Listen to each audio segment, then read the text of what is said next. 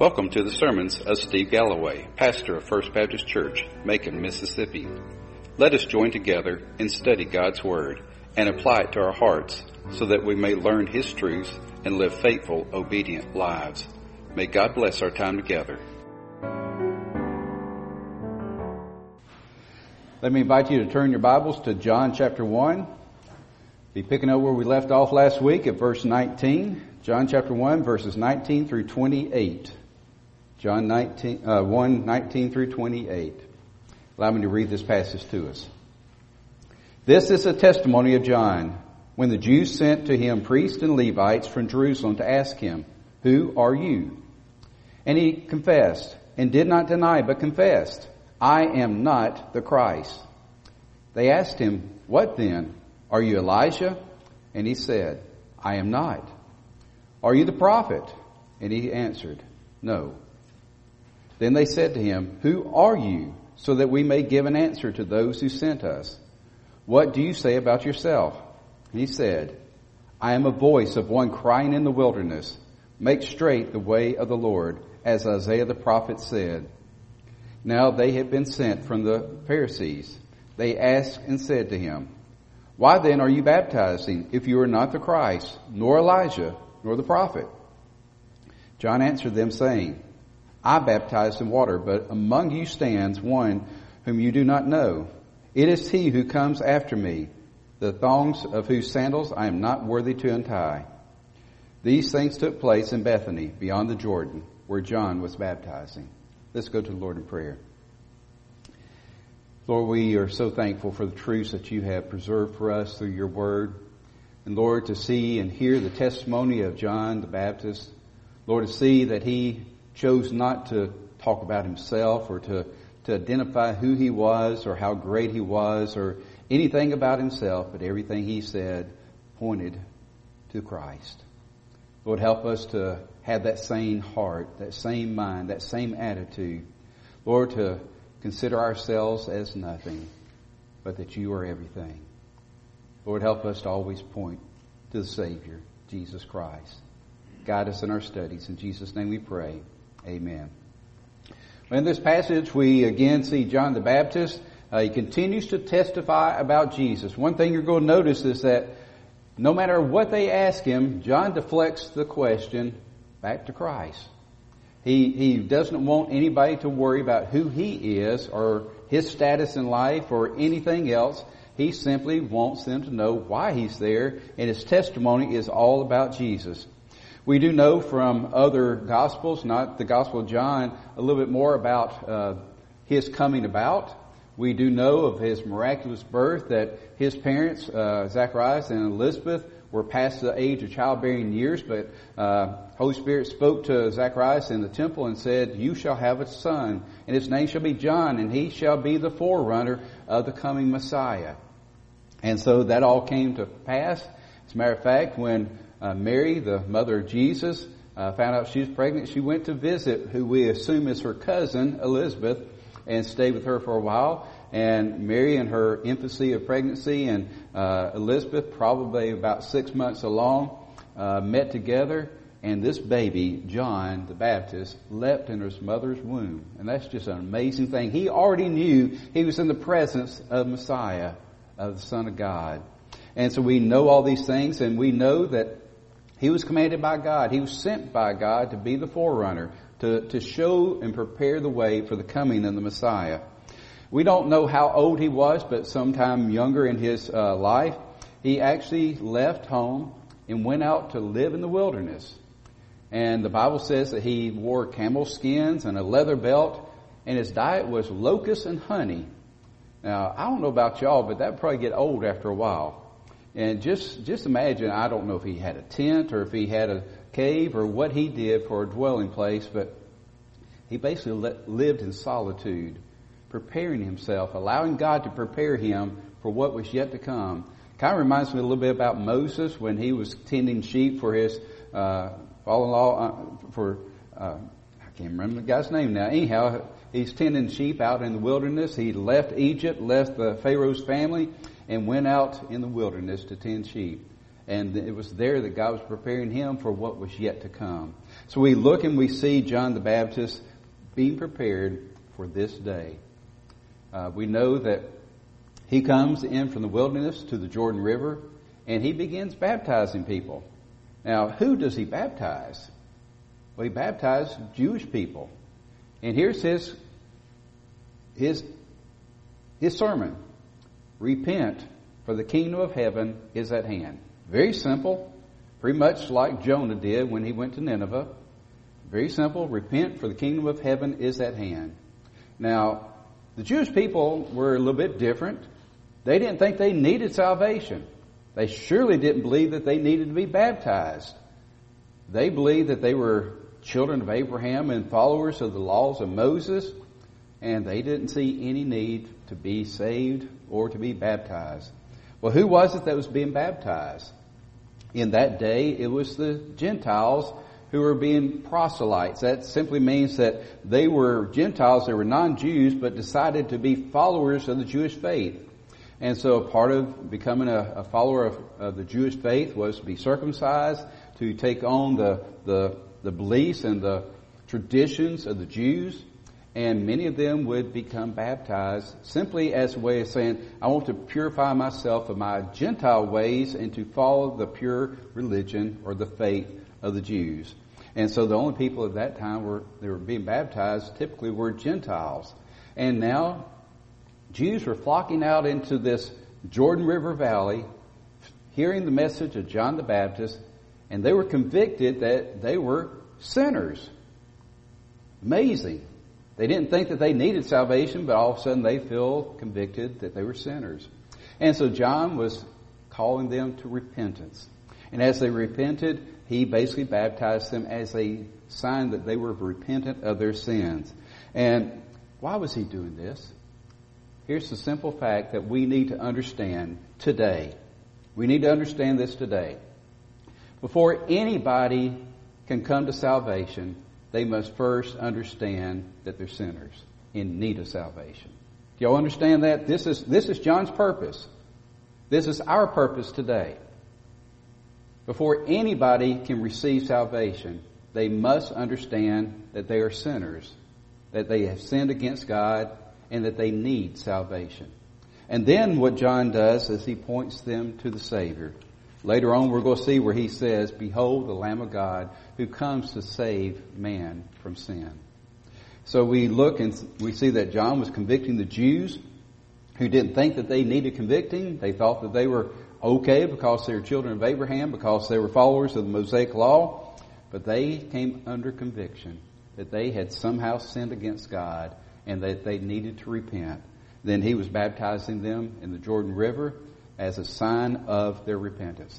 Now we've got to understand, John's baptism did not save them. It was just a simple washing of the understanding that I'm a sinner. They wanted to repent, and this repentance needed a sign. It, it was kind of like a seal of approval. I have repented of my sins by, uh, and my sign is by being baptized. And so that baptism by John was not a baptism for salvation. Matter of fact, did you know what? The baptism we do in here or anywhere else is not for salvation. It's simply a symbol of what has taken place in our heart. We, we practice immersion baptism as Baptists, and that immersion baptism is a picture of the death, going down under the water, burial, and the resurrection coming up out of the water. We die to our sins, we're buried with Christ, we rise to walk in newness of life. That is not salvation itself. We have already received salvation through our confession of our sins and surrendering to the Lordship of Christ. Baptism is simply a symbol of what has already taken place in our hearts. And so now we see that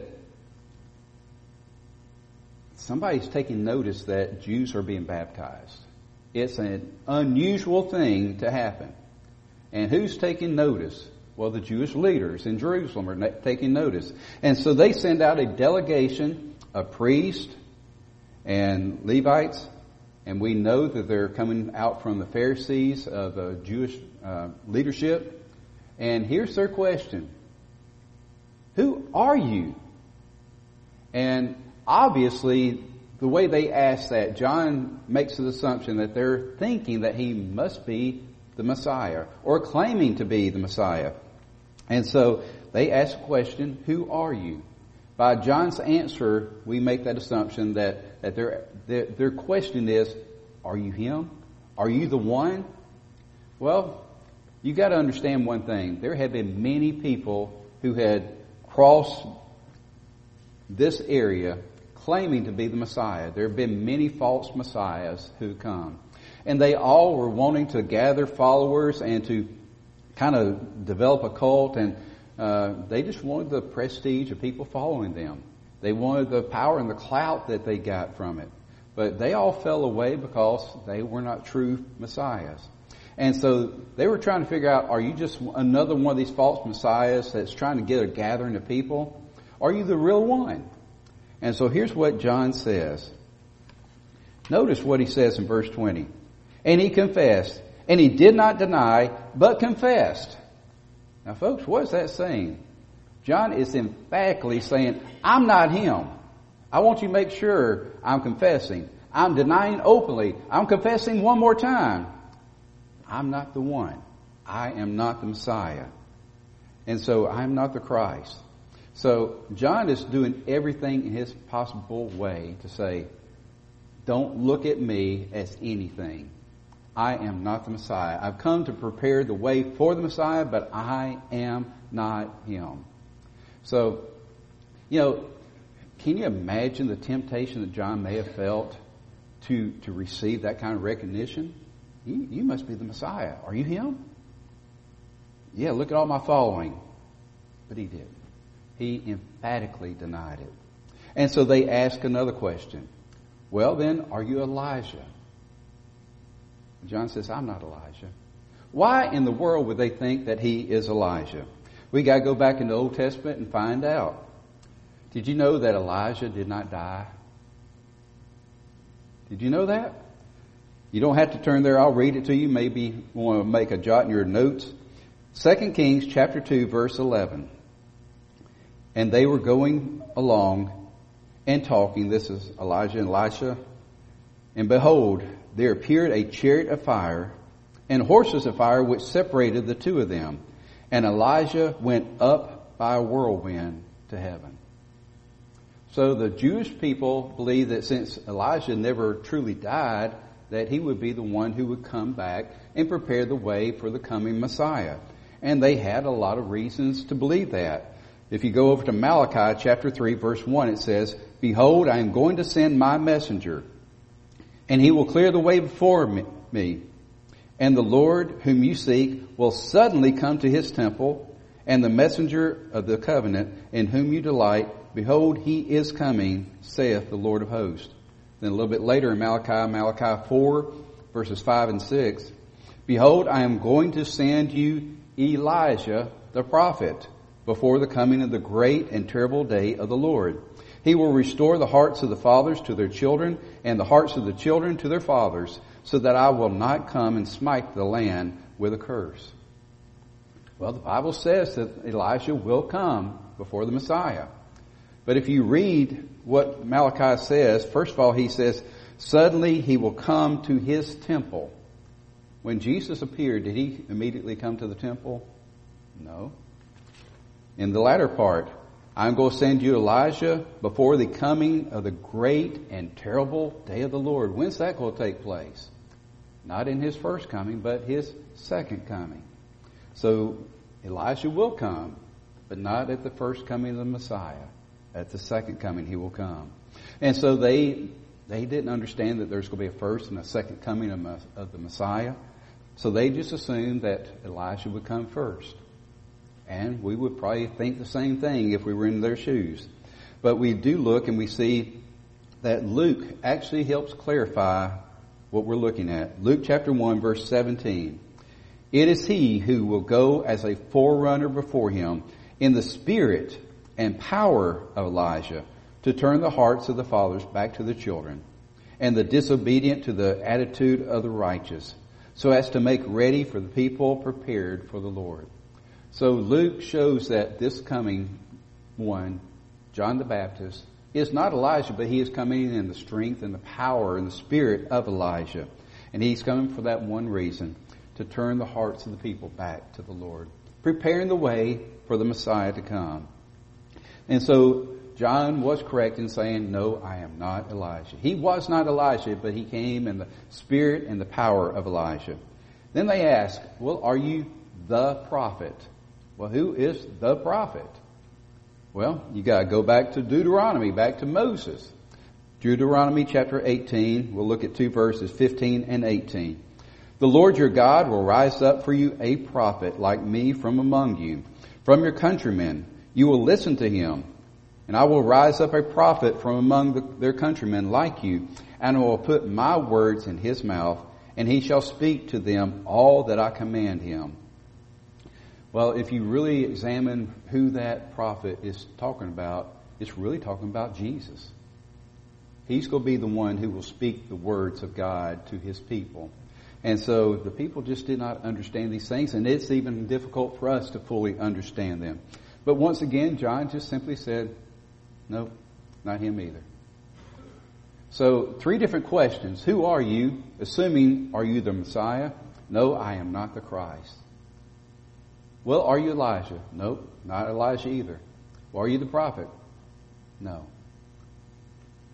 Can you imagine being that committee, that delegation that came to find out who John is? How far have you gotten so far? Well, we know who he isn't, but who is he? Well, that's what we find them asking in verse 22. Then who are you? Tell us, because we need to give an answer to those who have sent us. What do you say about yourself?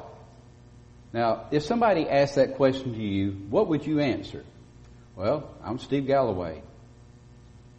Parents are Hayward and Doc Galloway. I got a sister named Barbara. I live in Starkville, Mississippi. I'm pastor at First Baptist Macon, Mississippi.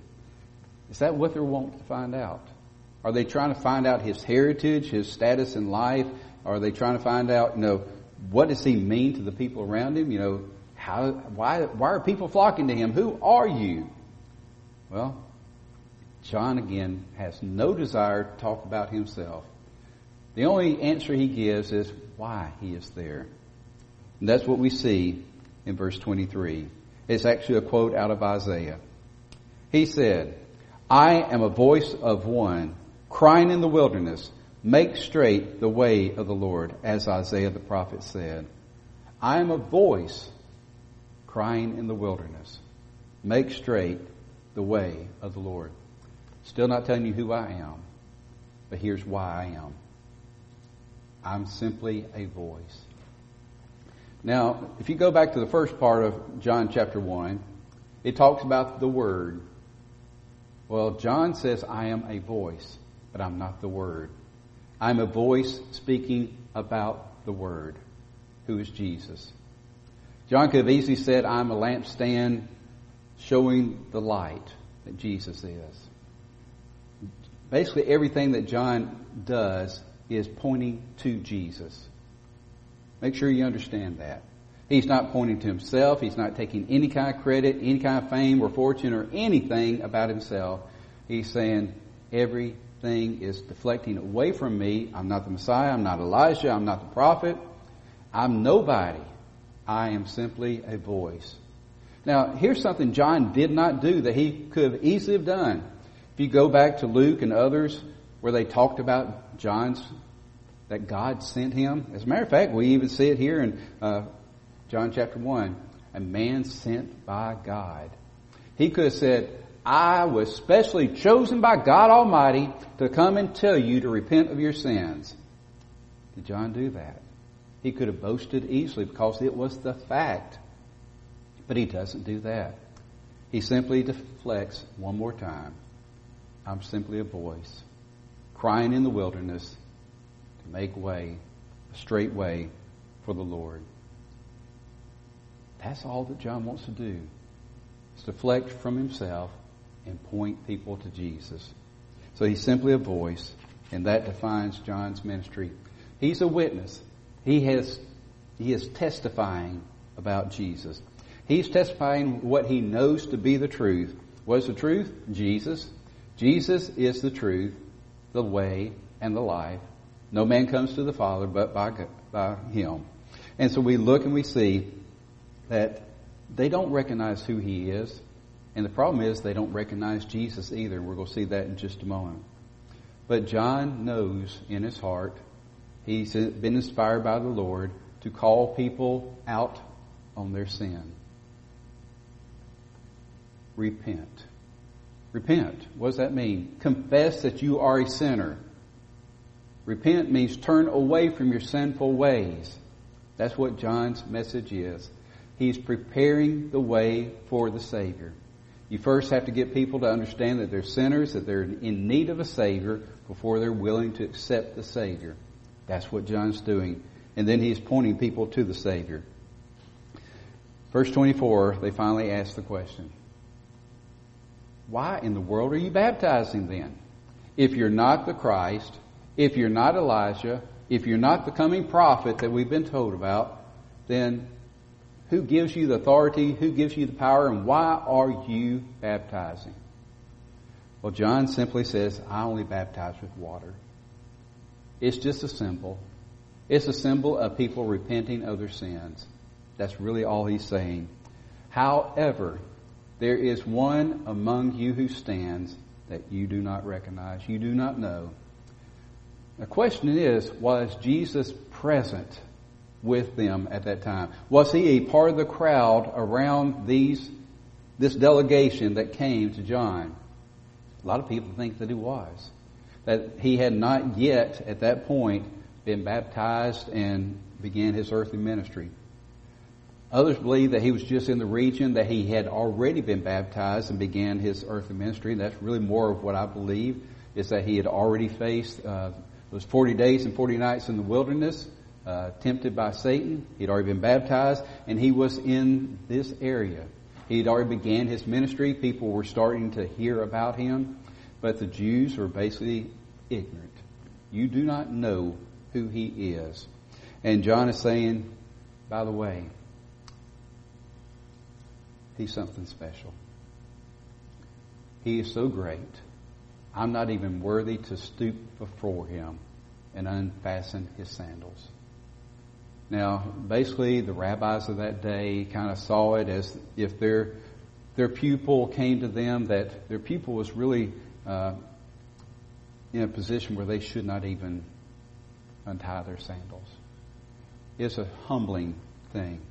But John said, you know, in that day, people, a servant would come and take the sandals off of a guest and wash their feet. He said, I'm not even worthy to do that. I'm not worthy to even touch the feet of my Savior, Jesus. And so, what does he say?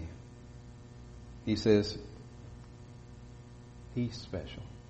And here's what I want to do I want to point you to Him. I'm not the one. I'm only baptizing with water. Later on, we'll find that uh, He will come to baptize you with the Spirit, with life, eternal life. That's yet to come. John's just simply saying, I'm doing this as a symbol of repentance. There's one who's come much greater than me. That's who I want to point you to. So, we end with verse 28. And it says that John did these things. They took place in Bethany beyond the Jordan where John was baptizing. Now, there's not a lot of importance to this other than this. There were two Bethanies. I think the King James and New King James use a different word for Bethany. It's Bethabara. Well, the actual manuscripts say Bethany. For some reason, some of the translators believe that John mistakenly called it Bethany when it was Bethabara. I don't think there's really mistakes in the Bible. And John specifically said the Bethany that is beyond the Jordan, not just Bethany. See, there's a, another Bethany. It's just right outside of Jerusalem. Do you know who was famous there? Mary, Martha, Lazarus. These were friends of Jesus. That's where Jesus stayed. That's where Jesus came right before he was uh, went into Jerusalem to be crucified. That's where he raised Lazarus from the dead. That's just a couple miles outside of Jerusalem. Nowhere close to the Jordan River. The Jordan River, there's the Bethany We don't know where it is. All we know is what the biblical uh, stances say about it. But many archaeologists have found some evidence uh, just north of the Dead Sea along the Jordan River where they believe that this may have been. Uh, there are many baptismal sites that have been built along that area believing that this is where John was baptizing people. That really doesn't have much to say other than John's showing where it was that he was baptizing. But here's the most important part. Later on, we're going to see this in John chapter 3, verse 30. John says this He must increase, and I must decrease. What's John saying? No matter how much God has used me, no matter who I am, I need to be less and less and less. And I need Jesus to be more and more and more. That's a sign of humility. That means that we, as children of God, are blessed beyond measure because God has given us the, the greatest gift of life, eternal life, salvation from our sins. But that doesn't make us anybody special. Instead, we ought to be like John. We need to deflect anything about ourselves and instead reflect Christ. Point others to Jesus Christ as Savior and Lord. And that's what he is saying. I must decrease so that he must in, he can increase. Uh, remember what I've already said two or three times? You gotta get people lost before you get them saved. You have to make sure that people understand that they are sinners, that they are in need of salvation, and that they need a Savior. That's what John was doing out in the wilderness. He was telling people that they were sinners, they needed to repent of their sins. His baptism was simply a sign of their repentance. But what do we do today? Did you know that there's still sinners in the world? As a matter of fact, we're a room full of them. We are all sinners. How do I know that? Romans chapter 3 verse 23, part of the Roman road. For all have sinned and fall short of the glory of God. Knows that word all? Every one of us has sinned. Unfortunately, we continue to sin. But that one verse tells us that universal, everybody sins against God. Everybody. There's no perfect person other than Jesus. And then Romans chapter 6 verse 23. For the wages or the penalty of sin is death. And that is simply total, eternal separation from God. Eternal death. What it's talking about. But the free gift of God is eternal life in Christ Jesus our Lord. So you first have to say, you are a sinner. Because of your sins, you deserve eternal death, eternal separation from God, but God has a gift that He wants you to have. It is His gift of eternal life, and there's only one way to receive it through His Son, Jesus Christ, our Lord. That's what John is doing in this simple passage. He's saying, we have all sinned. We have all come short of God's glory. We need to repent of our sins, turn away from our evil ways, because we deserve death, I'm now going to point you to the gift of life. And his name is Jesus. Now we're not quite there yet. John has not yet quite pointed that out, but he is going to say these words. Behold, the Lamb of God, who takes away the sin of the world. Now, I know that I have misquoted that passage multiple times, because I often say, who takes away the sins of the world. Look at your Bible. Behold the Lamb of God who takes away the sin of the world. Sin universal. All sin. Wow. What a Savior. In other words, no sin is too great for Him to forgive. No sin is too great that cannot be overcome by the power of our Savior. Do you know that's the testimony of what John is sharing? He's first showing people their need for salvation. You're sinners. I'm nobody. I'm not the Messiah. I'm not Elijah. I'm not the prophet. I'm just simply a voice making straight the way of the one who's yet to come. Why are we here today? Why are we here today? If there wasn't a purpose for us to remain here, then the moment that we receive salvation, I think we'd just be snatched up into heaven. Don't you? But God has left us here for a reason. It's to be a testimony, to testify of what Jesus is to us. We can do that in so many different ways. We can share the Roman road or, or many other uh, plans of salvation that show us that we're sinners, that we're in need of a Savior. You know another way of simply doing that without Scripture? Share your own personal testimony. I hope that part of your testimony is there was a time in my life that I realized that I had sinned against God and that my course in life was heading towards destruction. Eternal death, destruction. I knew that I deserved hell, in other words. That should be part of your testimony. But I came to the point in my life where I was introduced to the answer to my sin. I knew that I was a sinner. I knew where I was headed. I was heading to hell. But I met Jesus. I found out that He had the power to forgive me of my sins and to instead giving me eternal death, He's given me His gift of eternal life. And I place my faith in Him. I believe that God raised Him from the dead that He died for my sins. I'm placing my faith in Him. I'm surrendering my life to Him. I want Him to be Lord of my life. However your testimony goes, the main thing is you need to understand and to share with somebody else is that you are a sinner bound for hell, that you recognize Jesus as the answer to your sins. That He died for your sins, he rose to show that he was victorious over the penalty of sin, which is death, and that he is Lord of your life today.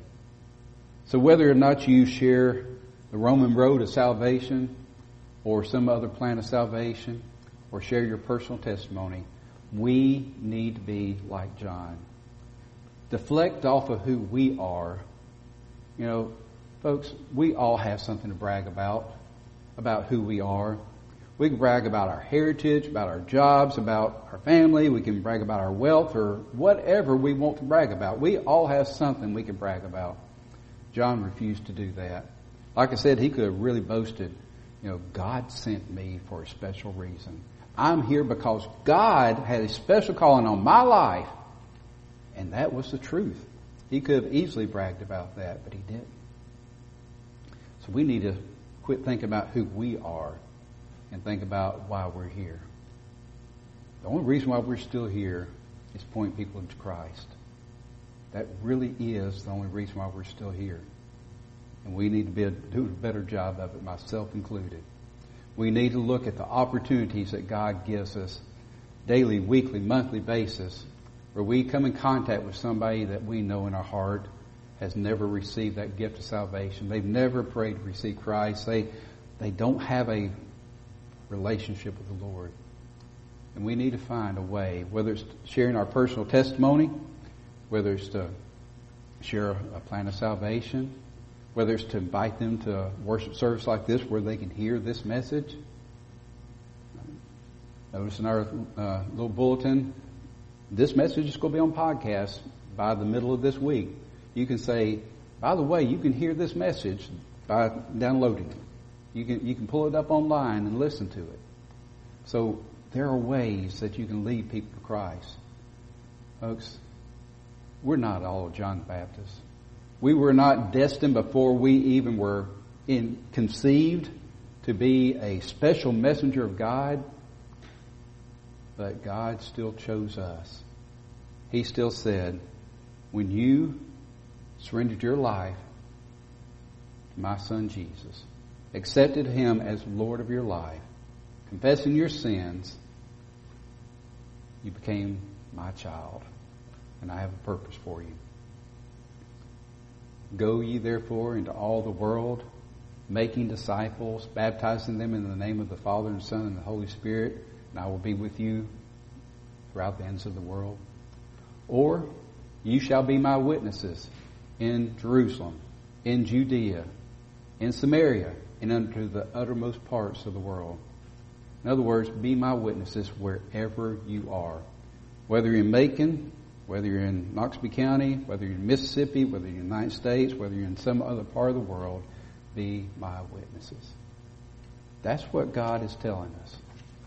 We need to be more like John, be less concerned about who we are, and be more concerned about who Jesus is and other people's needs for Him. Let's bow together. Lord, we do come to you thanking you for the gift that we have received as children of God, knowing that we have confessed our sinfulness. That, Lord, we have surrendered our hearts and our lives to the Lordship of Christ. Lord, the act of baptism that we went through, Lord, was nothing magical. It was not a part of salvation. It was just a wonderful, beautiful symbol of what had already taken place. Lord, the baptism of John was just a symbol of people's repentance of their sin. Our baptism is a beautiful symbol of not only our repentance of our sin, but dying to self and rising anew in Christ as Savior and Lord of our lives. Lord, may we be reminded of that daily and that we still have a reason to be here. Lord, that's to be a testimony to others. Tell people to know first they're sinners. The wages of our sin is death, eternal, total, eternal separation from you. And then, Lord, our prayers that you will help us to lead them to the truth. That we can be a voice like John, speaking about the word, the truth, Jesus. Helping them to see that Jesus is the answer to our sin debt. That He is your gift of salvation and eternal life. Help us be found faithful. Give us the words to say. Give us the spirit in which to say it. Help us to identify those in which to share it with. In Jesus' name we pray. Amen.